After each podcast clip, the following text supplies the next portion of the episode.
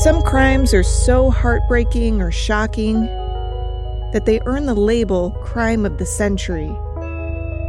But the stories that made headlines in decades past aren't necessarily remembered today.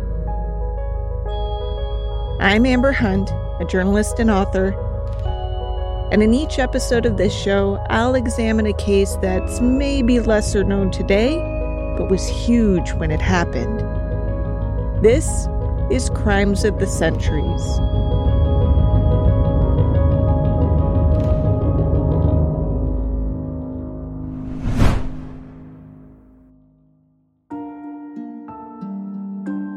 When a mutilated body was discovered near a farm in Ann Arbor Township on July 26, 1969, the county sheriff tried to keep things quiet. He didn't even notify the dead girl's family straight away. It wasn't how he would usually operate under the circumstances, but unfortunately, he'd had ample time to prepare for the discovery, and he was working on a hunch. Whoever killed 18 year old Karen Sue Beineman was likely to return. Washtenaw County Sheriff Doug Harvey felt certain of this because Karen Sue wasn't the killer's first victim, or even his fifth. She was number seven in a string of grisly homicides that had dotted towns and townships between Ypsilanti and Ann Arbor, Michigan, paralyzing two separate college campuses with fear. Police issued warnings. We are putting out broadcasts to the girls, young girls. Don't hitchhike. Stay go down Washington Avenue, and here they were. You know, the girls were out there just. This is Sheriff Harvey talking years later. It was just terrifying to say, God Almighty, what is wrong? What is wrong with you kids? And, you know, but uh, it was a terrifying time for all of us, and it, it was very, very, very bad. Each time a body had been found, it looked as though it had been recently visited, the telltale signs being fresh tire tracks or footprints nearby. It was a disturbing thought, but then the state of the bodies made clear to investigators that they were dealing with an especially disturbed killer. The spree had been dubbed the Coed killings, and Sheriff Harvey was determined that Karen Sue would be the killer's last victim.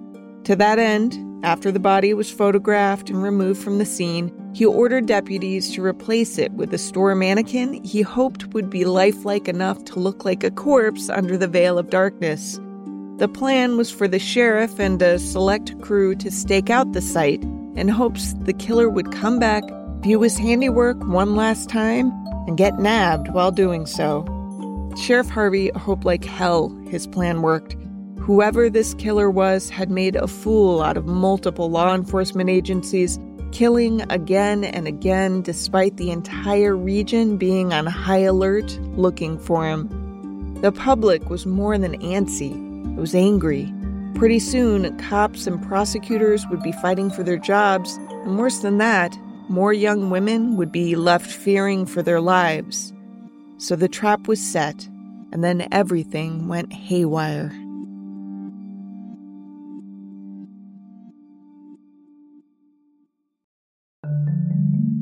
Before I spell out what went wrong on that muggy July 9 to 1969, let's back up and explain what led to it. To do that, we have to start on a different muggy July night, this one occurring two years earlier in 1967. The date was July 9th, a Sunday. A 19 year old Eastern Michigan University student named Mary Therese Fleszar had had a busy day, though busy with mostly boring stuff. It's strange how mundane someone's last day alive can sometimes be. Anyway, for Mary, her day began around 6:30 a.m. with a shower. She had dressed in a loose orange dress with white polka dots and put sandals on her feet, in which she walked two blocks to attend mass at a church on Cross Street. After that, she went to the university's field services office to work, starting around 8 a.m.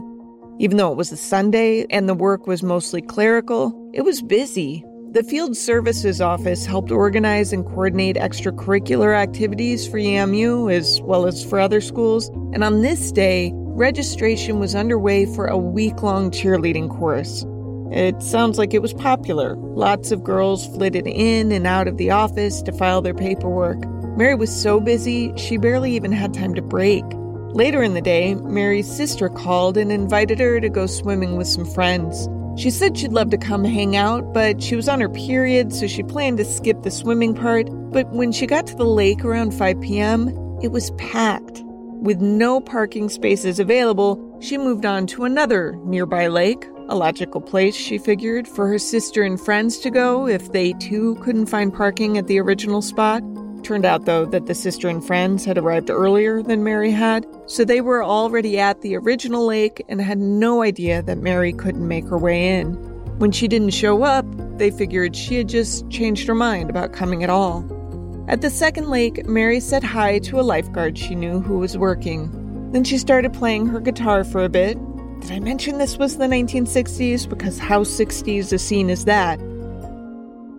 We know about this little impromptu concert because she drew a bit of an audience who later told police that the show broke up around 6:30 p.m. No one knows where Mary was between then and around 8 p.m., which is when her roommate told police she came back to their shared apartment. It so happened that she arrived just after her sister and friends had swung by to check on her since they'd missed her at the beach. Well, now we're in front of 413 Washtenaw, which is where Mary Fleszar's apartment was. This is a YouTuber called Retro Kimmer who doesn't have a ton of subscribers, but I thought I'd include her because she went to the trouble of visiting several sites linked to the co-ed killer slayings.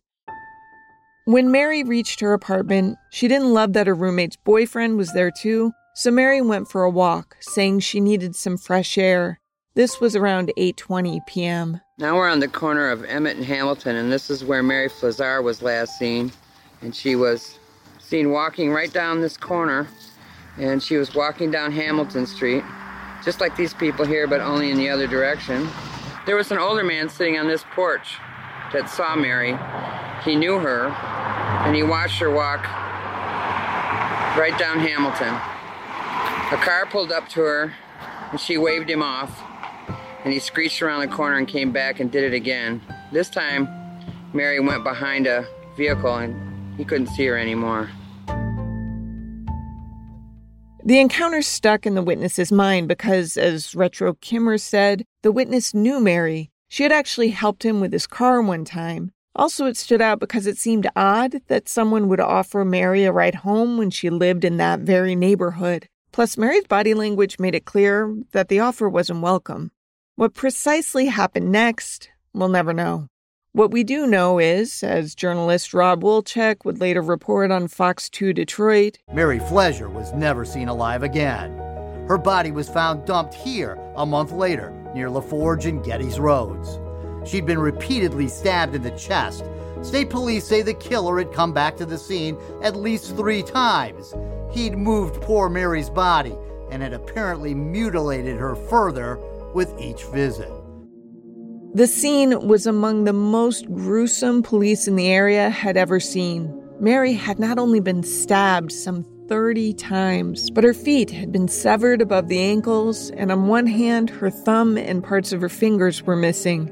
She was decomposed enough that it was tough to tell for sure what had been done before or after death, but either way, the sight was upsetting to the most hardened cops, and it wouldn't be the last time they saw a victim in such a state. There was little evidence around Mary's body, so little that investigators felt certain that the place Mary was found wasn't the place she'd been killed. Whoever had done this seemed to have killed her in one location and then dumped her in another. Mary's parents were beyond devastated. They asked to see their daughter's remains, to say goodbye, but investigators advised against it. You'd better not, they said. The Fleszars knew what this meant that their daughter was in such horrible shape physically that they'd undoubtedly be traumatized by even seeing her, so they relented. She was placed inside a coffin boasting twin locks and a permanent seal. But before the funeral, something odd happened. A young man stopped by the Moore Funeral Home in Ypsilanti and said he was a family friend. He wanted to take a picture of Mary's body. Of course, the workers at the funeral home shooed him away. They told police about the encounter. They said they had noticed that the young man had been driving a bluish gray car and they had found it odd he was asking to take pictures when he didn't seem to have a camera on him. Police wanted to find this guy and see if he was linked at all to the young man who'd pestered Mary the night she died while driving a similar looking car. But the funeral home workers hadn't noticed enough about the guy's appearance to be of any use. According to the book The Michigan Murders, written in 1976 by Edward Keyes, one staffer offered this maddeningly vague description of the camera creep. Quote, the guy was sort of young, white, ordinary looking, wore ordinary clothes, probably sports shirt and slacks, no colors, features, distinguishing marks, nothing to follow up. End quote. Without any leads, the case drifted from the front page to the inside of local newspapers. Days would pass without updates, and then weeks. Nearly a full year after Mary had disappeared, another body surfaced. This time, the victim was Joan Elspeth Schell, a 20 year old EMU art student. Joan had just wrapped up her sophomore year at the college. She'd been born and raised in Plymouth, Michigan, but was happy to stay near college over the summer, where she had a summer job and an apartment with friends.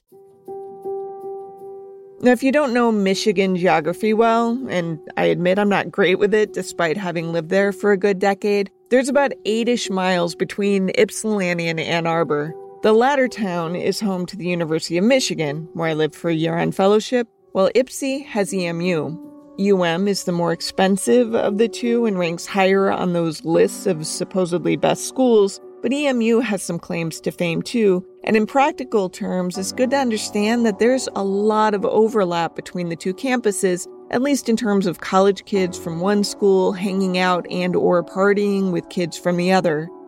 Hitchhiking the eight mm-hmm. miles to hit a frat party on the neighboring campus was incredibly common in the 1960s when lots of kids didn't have their own cars, cabs were more of a pain, and Uber didn't exist.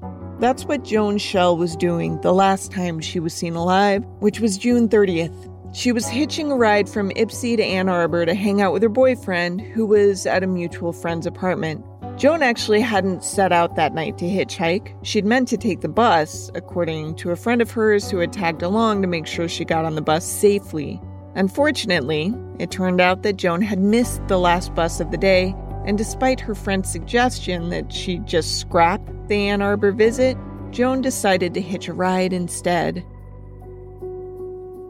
The friend, Susan Colby, told police that Joan had climbed into a red and black Pontiac Bonneville Inside the car were three young men, all clean cut and friendly looking. The driver in particular stood out because his hair was so neatly trimmed, not a trendy style for college boys in the late 60s.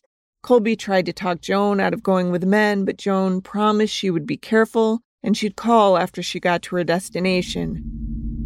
When her body was found about a week later, it looked much like Mary's corpse the previous year. Joan had been stabbed some 25 times. Her skull was fractured, her throat was slashed, her miniskirt had been tied around her neck. She hadn't just been killed, she'd been tortured. She wasn't as decomposed as Mary had been, naturally, because her body had been found after a week rather than a month, but the decomposition was odd. The top portion of her body was rough, but the bottom half strangely well preserved. The pathologist couldn't quite make sense of it beyond to assume that in the week the body had been missing, it'd been stored in a way that exposed the top half to natural heat, while the bottom half was in a naturally cool environment. While investigators were pretty sure the first victim, Mary, had been moved after she was murdered, they were positive this had been the case with Joan. The state of her decomposition made that crystal clear, and again, based on some fresher looking tracks, it seemed the killer had visited the corpse sometime after depositing it. There was one more similarity between the kills, too. This is Sheriff Doug Harvey talking to a reporter. On every single scene we went to, and it was always after it seemed like it rained the night before. So remember that, Bill? It was always always after it rained. It was so the evidence there was not much evidence there. Harvey began hatching a plan. And every time it rained, I said, well, we called, we set up a plan called babysitter. We, we put on more patrol cars, more cars that were out, more, as many cars as we had. We had volunteers going out and just searching for anything. They came up empty handed each time. Meanwhile, Harvey, who was really young for the post, only in his 30s, had sense enough to know his department needed as much help as it could get. Crime in general wasn't exactly rare in Washtenaw County, but this kind of crime was. I says, I want the Michigan State Police crime lab here. Want the best I can get. So we, we called the crime lab right away. I want them in here. And uh, I'd call the FBI if I had them. You know, I, I, I just wanted, we wanted some professional help. Investigators canvassing during rainstorms came up empty, but tips started pouring in. Most were useless, but they were still dutifully checked out. For example, a couple of questions came in about a journalist who'd been covering the murders. John Cobb was a young reporter for the Ypsilanti Press. Cops descending on the crime scenes noticed he seemed underfoot every time they got around. He claimed he reached the scene so quickly because he listened to a police scanner in his car, but some wondered if he was the culprit behind his own front page headlines. In another instance, a young man was mentioned in passing by a couple of kids who said they could have sworn they had seen him with Joan Schell the night she died. The witnesses had been drinking, though, and they said even if they were right about seeing him with Joan, he was too good a dude to be a killer, so they were hesitant to even give his name to police. But investigators said, hey, we've got to chase down every tip. And so the witnesses relented and told them that John Norman Collins was the man they thought might have been with Joan that night. Police interviewed Collins, who had grown up in Center Line, Michigan, a Detroit suburb. He was an education major at EMU, a clean cut looking guy with a lanky frame who drove a junker of a car, nothing like either the grayish Chevy or the red and black Pontiac seen near the victims. In fact, most of the time he drove a motorcycle, he said. Police interviewing wanted the tip to lead somewhere, but it just didn't. Nothing about this EMU frat boy screamed killer to them. And besides, his mother not only verified that he'd been with her in Center Line the entire weekend Joan was killed, but it turned out the kid was even the nephew of an Ypsilanti State Police corporal, and that uncle vouched for him too. Cops had two dead bodies that seemed very much connected, and a growing fear that this was only the beginning.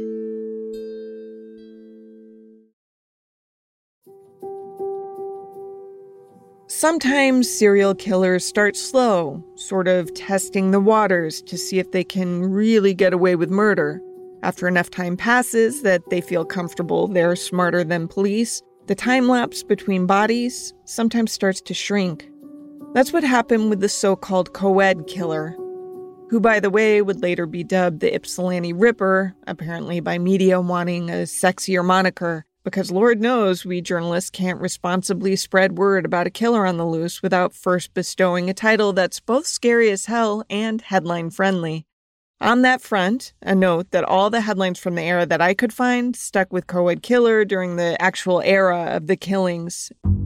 In fairness, there have been other co ed killers over the years, so I'm guessing the Ripper label that came later was an attempt to differentiate this killer from, say, Edmund Kemper, whose murders made headlines a few years after the slayings in Ypsilanti. A book about Kemper titled The Co ed Killer was released the same month as Edward Keyes' book about the Michigan cases, so I think that's the reason co ed killer stuck with Kemper. Keyes' book, meanwhile, was called The Michigan Murders, whereas I don't see Ypsilanti Ripper entering news coverage until 2017 after a separate book about the case came out. That one was called Terror in Ypsilanti. It's all about marketing, folks. Anyway, there had been nearly a year between victims number one and number two in Michigan. Suspected victim number three was found eight months later on March 20th, 1969. That's when the body of Jane Mixer was discovered. Now, Jane's case didn't exactly fit the mold. For starters, she was a student at the University of Michigan, not at EMU. She was a grad student, while the first two victims had been undergrad. The most notable difference, however, was the cause of death. While Mary and Joan were stabbed two dozen plus times, Jane had been shot twice in the head, her body had been left near a gravestone in a cemetery. Despite the noteworthy differences, there were enough similarities to pique police interest. Jane had posted a notice on a UM bulletin board looking for a ride to Muskegon, Michigan, some 200 miles away. She'd planned to go home for the weekend, and she told friends that she got a reply to her post straight away and was getting a ride with a stranger, supposedly named David Hanson, who police figured out didn't exist after Mixer's body was found.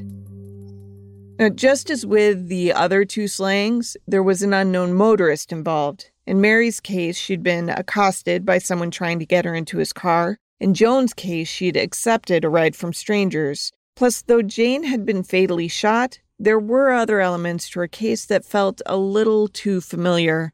Former Sheriff Harvey again. All the women had long, dangly earrings. Uh, the girls were, their breasts were mutilated, they were slashed. And there was always some kind of an instrument or a twig that was shoved up in her vagina. Now, this is Harvey speaking years later, and in fairness, I'll mention that Keyes' 1976 book suggests that some of the cases shared these details, but not every single one of them. Regardless, what's important to understand is that there were enough similarities that police suspected after Jane's body was found that the same killer had struck again. The turnaround between Jane and victim number four was way shorter. Just three days after Jane was found, a younger victim, this one identified as 16 year old Maralynn Skelton, was discovered by a road crew. Maralynn was a troubled kid with a record for selling drugs. Her death must have been excruciating, and while I won't be overly descriptive here, I don't want to gloss over the rage unleashed upon this teenager. She'd been beaten and tortured. One third of her skull was covered in fractures. A bit of her own shirt had been shoved into her trachea to muffle her screams. Welt marks on her body suggested she had been whipped with a belt. Investigators also found a tree branch shoved between her legs. It turned out that Maralynn had been pressured into becoming an informant meant to provide info to police about people buying and selling drugs, and some investigators thought maybe this viciousness had been inflicted by someone she'd ratted on, someone wanting revenge. But Maralynn had been a reluctant informant to begin with and really hadn't provided much useful intel, so that seemed unlikely. Police told reporters they were working under the assumption that she was their killer's fourth victim. Number five was the youngest yet. On April 16, 1969, 13 year old Dawn Louise Basom was found roadside in Ypsilanti. She'd been repeatedly stabbed in the chest and genitals, then strangled with an electrical cord tied around her neck. As with some of the previous victims, investigators found fabric stuffed in her mouth. It was noteworthy that Dawn was wearing only a blouse and bra when she was found because when she'd last been seen, she had on a distinctive orange mohair sweater. She'd been wearing it the night before as she walked home from a friend's house, which was less than a mile from her own. She made that walk all the time. And this time she didn't even make it alone. She'd had another friend walking back with her up until the last five blocks. Then Dawn and the friend parted ways, and she was never seen alive again. While Dawn's murder wasn't the last, it was a pivotal one in terms of the investigation because her mohair sweater was found in a deserted farmhouse just a hundred yards from the road where her body had been placed. In the basement of this farmhouse, police found more of her clothes, electrical cord matching the type used to strangle her, and also fresh blood. Forensic analysts descended on the scene and tested everything like crazy, which is what made it even weirder when more evidence was found in the basement a week later. A detective doing a routine check of this cordoned off crime scene found an earring that had belonged to Maralynn Skelton and a bit of cloth torn from Dawn's blouse. This is a little confusing, so let me spell it out. These things weren't there a week earlier. Police had examined everything thoroughly, and these new items were left out in the open. In other words, the killer had come back and left more death trinkets to intentionally screw with police. Again, that was in April. Police and psychiatrists and all sorts of people were coming out of the woodwork with theories on what type of person this killer might be. Clearly, he had to seem trustworthy. As one expert said, An individual like this is not someone who, on the surface, appears to be very peculiar and bizarre. It's someone who might appear rather normal. No one seemed to be running away, screaming, and creeped out by the guy. Police still had no clue who the killer was.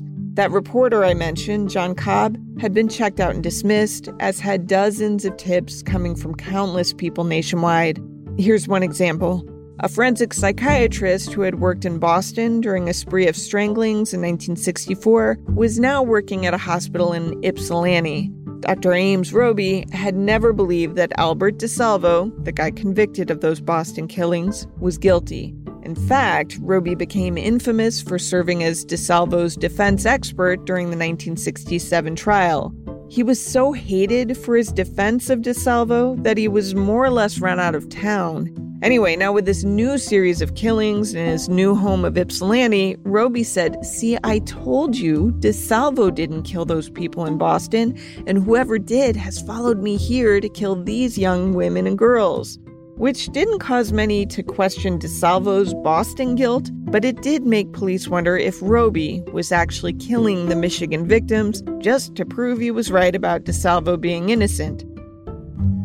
Confused yet? Yeah, me too. And this is the mess police were trying to untangle when they found the sixth victim. On June 9th, three teens found a partially nude and mutilated woman's body near a clump of bushes on an abandoned farm, a different abandoned farm than the one we talked about earlier. Like the third victim, the odd one out that not everyone was convinced really was part of the series, victim number six had been shot. Sheriff Harvey got an idea. With all the previous victims, there was evidence suggesting the killer had come back after depositing the body, possibly to gloat over his handiwork and further mutilate the victim. Harvey thought, what if we stake out the location to see if the killer comes back, as he's done with his previous victims? We might be able to catch this guy virtually in the act. Harvey went so far as to talk to reporters and say, Hey, we've got this body. We think the killer's the same one we're looking for. We're being open with you in hopes that you won't publish anything about it until tomorrow so we can spend tonight staking out the location and trying to catch this guy. Unfortunately, one of the teens who had found the body had already alerted the press, so the story was on the street before Harvey even made the request. Harvey was pissed. He fumed, How many more women were going to have to die before we catch this killer.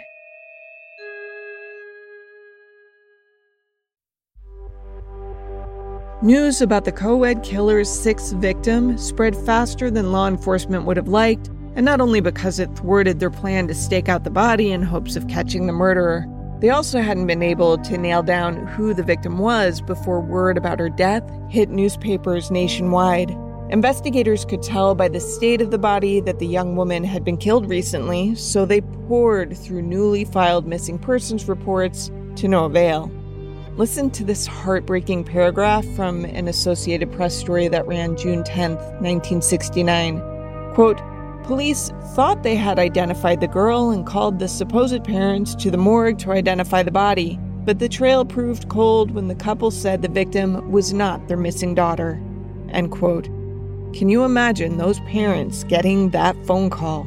The heartbreak they must have felt leading up to the viewing, the mixture of horror and relief and guilt they must have felt looking at a mutilated corpse and realizing it wasn't their daughter.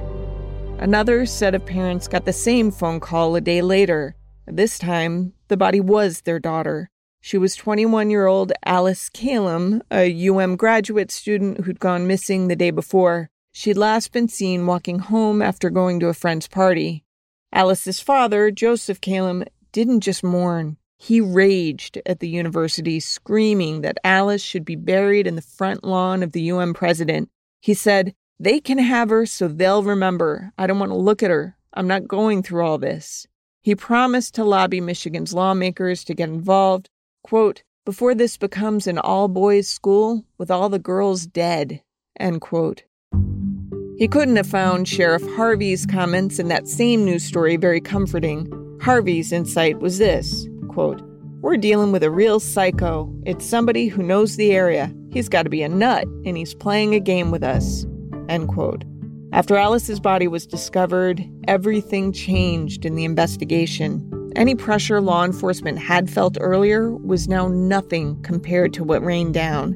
The public was so frustrated that they pooled money to hire a Dutch psychic named Peter Hurkos, a man who had fallen off a ladder at age 30, gone into a coma, and then claimed to have extrasensory perception, aka ESP, after he awoke.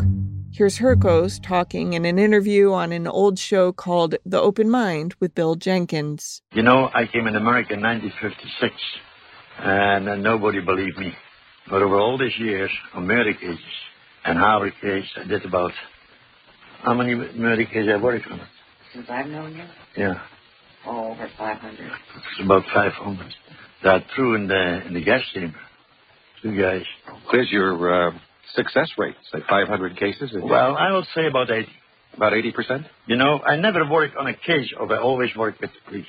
If you had trouble hearing that last part, he said that he always worked alongside the police. He didn't want to be at odds with investigators. He wanted access to files and evidence, particularly articles of clothing that he would touch to get psychic vibrations off of, or whatever. I don't know if he was psychic, but he does seem to have been intuitive enough that I think he was at least helpful in a few investigations. Regardless, Harvey and others in law enforcement thought he was full of shit. But then, after his arrival, a seventh body was discovered. An 18 year old EMU student named Karen Beineman had last been seen near campus headed to a wig shop. Hair extensions are popular nowadays, but in the 60s, little clip ins of partial wigs called falls were more popular to add volume. The Kennedy women loved these things. I'm pretty sure the Kardashians still do. Anyway, Karen had ordered one from a downtown Ann Arbor shop and left around noon, July 23, 1969, to pick it up. But she never came home. Her body was found three days later, nude and face down in a wooden riverside gully. She'd been beaten with a blunt instrument and slashed repeatedly. Before word got out, Harvey deployed his stakeout plan. I said, let's keep that under wraps. Let's go back to the old theory that the criminal always comes back to the scene of the crime. Some reason that has always been a theory. After Karen was photographed and thoroughly examined at the scene, we took a mannequin and put it down where the body was. The mannequin came courtesy of a local J.C. Penney store. Harvey gathered his deputies and told them the plan. I said, We're going to stake it out. The area is flooded with mosquitoes. Oh my God, those poor. We gave the deputies uh, shields and everything else, and I know they were. Uh, this is like one, two o'clock, twelve o'clock in the morning, and uh, we had patrol cars out, we had deputies out, we had the thing pretty well sealed off. So if he did come back there, uh, we had been able to trap him. But things didn't go quite as planned. I think my men got just a little bit tired of getting bitten by mosquitoes. I, I really do believe that because someone said, There's somebody down by that body. Well, everybody just swooped on it. But it was dark, communication was tough, people were tired. To this day, most people believe the killer had come to the site, but figured out it was being watched and managed to get away. Well, the Detroit Free Press got a hold of that, and right away, Keystone Cops. Huh? At this point, Harvey was edged out by state police on the hardcore investigating and instead saddled with assisting Peter Hurkos, the supposed psychic, who asked to visit the spot where Karen's body had been discovered. So I thought, well, I'm going to watch this show. So after the state police left, Mr. Hurkos goes down there. I'll never forget it as long as I live. Got on his knees where the body was and put his hand like he's meditating. Then I thought, oh, brother, that's it for me. You know, I'm, I'm, I'm out of here. Well, he gave a press release that night at the Holiday Inn. He means press conference. I did not go. I wanted no part of Peter Hurkos. And in that press release, he said, You are going to find a homemade ladder. Big clue. You're going to arrest a individual who will have foreign money on his possession. He was not born in this country, and he is a young man. Boy, and that's a heck of a lot of clues. You know, I thought, boy, we'll be able to solve this in no time at all. you know. But an Ypsilanti state trooper was watching that press conference. He'd recently gone on vacation with his family and had left his nephew with keys to watch his house and take care of his dog while he was gone. In his basement, he had noticed his ladder wasn't where he had left it. Plus, there were black spots of paint on it and on his basement floor. He called his nephew, John Norman Collins, and asked if he'd been doing painting in the basement. Collins said no. But the uncle, David Leik, felt uneasy in part because Collins had been born in Canada and he'd just heard Hurkos predict that the Michigan killer was not born in this country. I had mentioned Collins earlier. He was the young man whose friends had tentatively ID'd to police as someone they thought they saw with Joan Schell the night she died. They weren't sure though, and Collins's mother said he was home with her in Center Line, Michigan that whole weekend, so he had been nixed as a potential suspect. Collins was clean cut, quick to smile, and popular with ladies, but he was also known to have an unsettling side. Here's what we know about his background. His mother, Loretta Gerard, was born in Warren, Michigan in 1923 and was about 20 when she married a Canadian named Richard Chapman. Loretta and Richard had three children during their six year marriage. John Norman, born in 1947, was the youngest of those three kids, and he was only two when Loretta and Richard divorced. I don't know why they divorced. If you look at some family trees made public on Ancestry.com, he abandoned the family around the time the youngest came along, but one of his nephews later insisted to an author that wasn't the case. I can't ask Richard because he died in 1982. Anyway, after the couple split, Loretta took her three kids back stateside, where she remarried a guy named William Collins, who formally adopted Loretta's three kids, giving them his surname. But William was reportedly abusive, and Loretta left him around 1956, so that would have been when her youngest, John, was about nine. And when I mention John Norman's unsettling side, this is what I'm talking about. One girlfriend remembered him screaming biblical passages at her because she supposedly danced too provocatively near him. Another remembered him getting grossed out and, more than that, angry that she was on her period when they were making out. Like he screamed at her that she was disgusting. And there's a story that he once walked in on his sister with a man who wasn't her husband and he beat the both of them bloody. Maybe unsettling is an understatement, but those instances didn't line up with how John Norman normally behaved. He was usually soft spoken, friendly, the kind of guy who would offer a girl a ride home because, gee whiz, there's a killer on the loose and I would feel awful if anything happened to you. He'd seem so earnest about it that a lot of the girls would agree without thinking twice. Sheriff Harvey put it this way You'd have seen that kid, haircut, tie, suit, nice young college kid, and you say, geez, oh man, this is the kind of kid I'd like to have my daughter go out with. But a flood of evidence suddenly began pouring in that, once vetted, all seemed to point at Collins. For example, a few witnesses stepped forward saying they had seen Karen, the latest victim, with a man on a motorcycle near the wig shop, where she'd gone to pick up her hairpiece around 1 p.m. the day she disappeared. One of the store's workers remembered Karen because she'd said she'd done two things that day she never would have predicted for herself. She'd bought a wig, and she'd accepted a ride from a stranger, pointing to the man on a motorcycle outside. Around the same time, a campus patrolman named Larry Mathewson, who knew Collins peripherally, said he remembered seeing him driving around on a motorcycle the day Karen disappeared. He showed a photograph of Collins to workers at the wig shop, and they said, Wow, that sure looks like the same guy.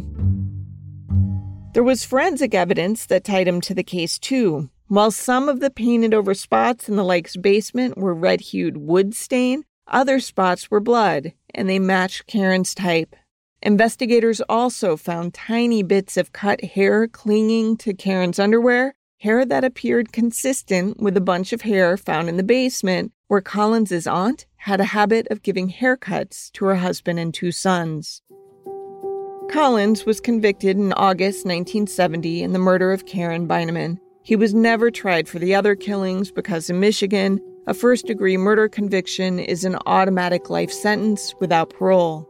But it's worth noting that the Jane Mixer murder, the third victim, whose shooting death didn't quite line up with the others, ended up being tied to a different man via DNA testing in 2004.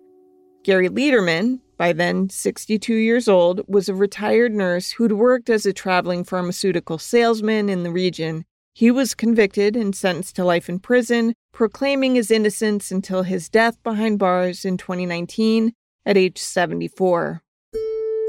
Collins had also maintained his innocence for decades. In 2019, however, DNA testing tied Collins to the murder of Alice Kalom, the second to last victim. Around the time of those tests, a cousin of Collins turned over to police and media a batch of letters Collins had written from prison. In them, Collins admitted to knowing several of the slain girls. He had denied knowing any of them previously, but he insisted that his roommate killed them, not him. Never mind that he never mentioned this earlier, which is extra odd when considering that same roommate had testified against Collins during his trial, so the notion that he would protect this guy makes no sense. Anyway, Collins is still alive, serving his life sentence in Michigan's Ionia Correctional Facility. His suspected victim count is still seven, because even though Jane Mixer is no longer on the list, Collins was tied to another victim, 17 year old Roxie Ann Phillips, whose body was found in early July 1969 in Monterey, California, where Collins and a friend happened to be on a road trip. Roxy died June 30th, which would mean she was the sixth of Collins' suspected seven victims. Though Collins was indicted in that case, after his Michigan conviction, California officials dropped their efforts to have him extradited.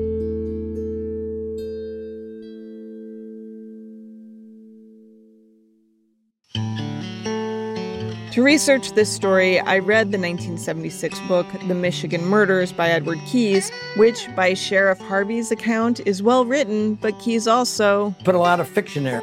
Throughout the book, Keyes used synonyms for Collins, all of the victims, and a few other players. So even though it's labeled a true crime story and was a finalist for a prestigious Edgar Award in the Best Fact Crime Book category, I had to corroborate what I got from there with contemporary news coverage. A 2019 Detroit Free Press article by my former colleague Frank Witsil was helpful, as were newscasts by Detroit TV reporter Rob Wolchek, whose work I stumbled on through another former co-worker's podcast. That one, from ML Elrick, is called Soul of Detroit.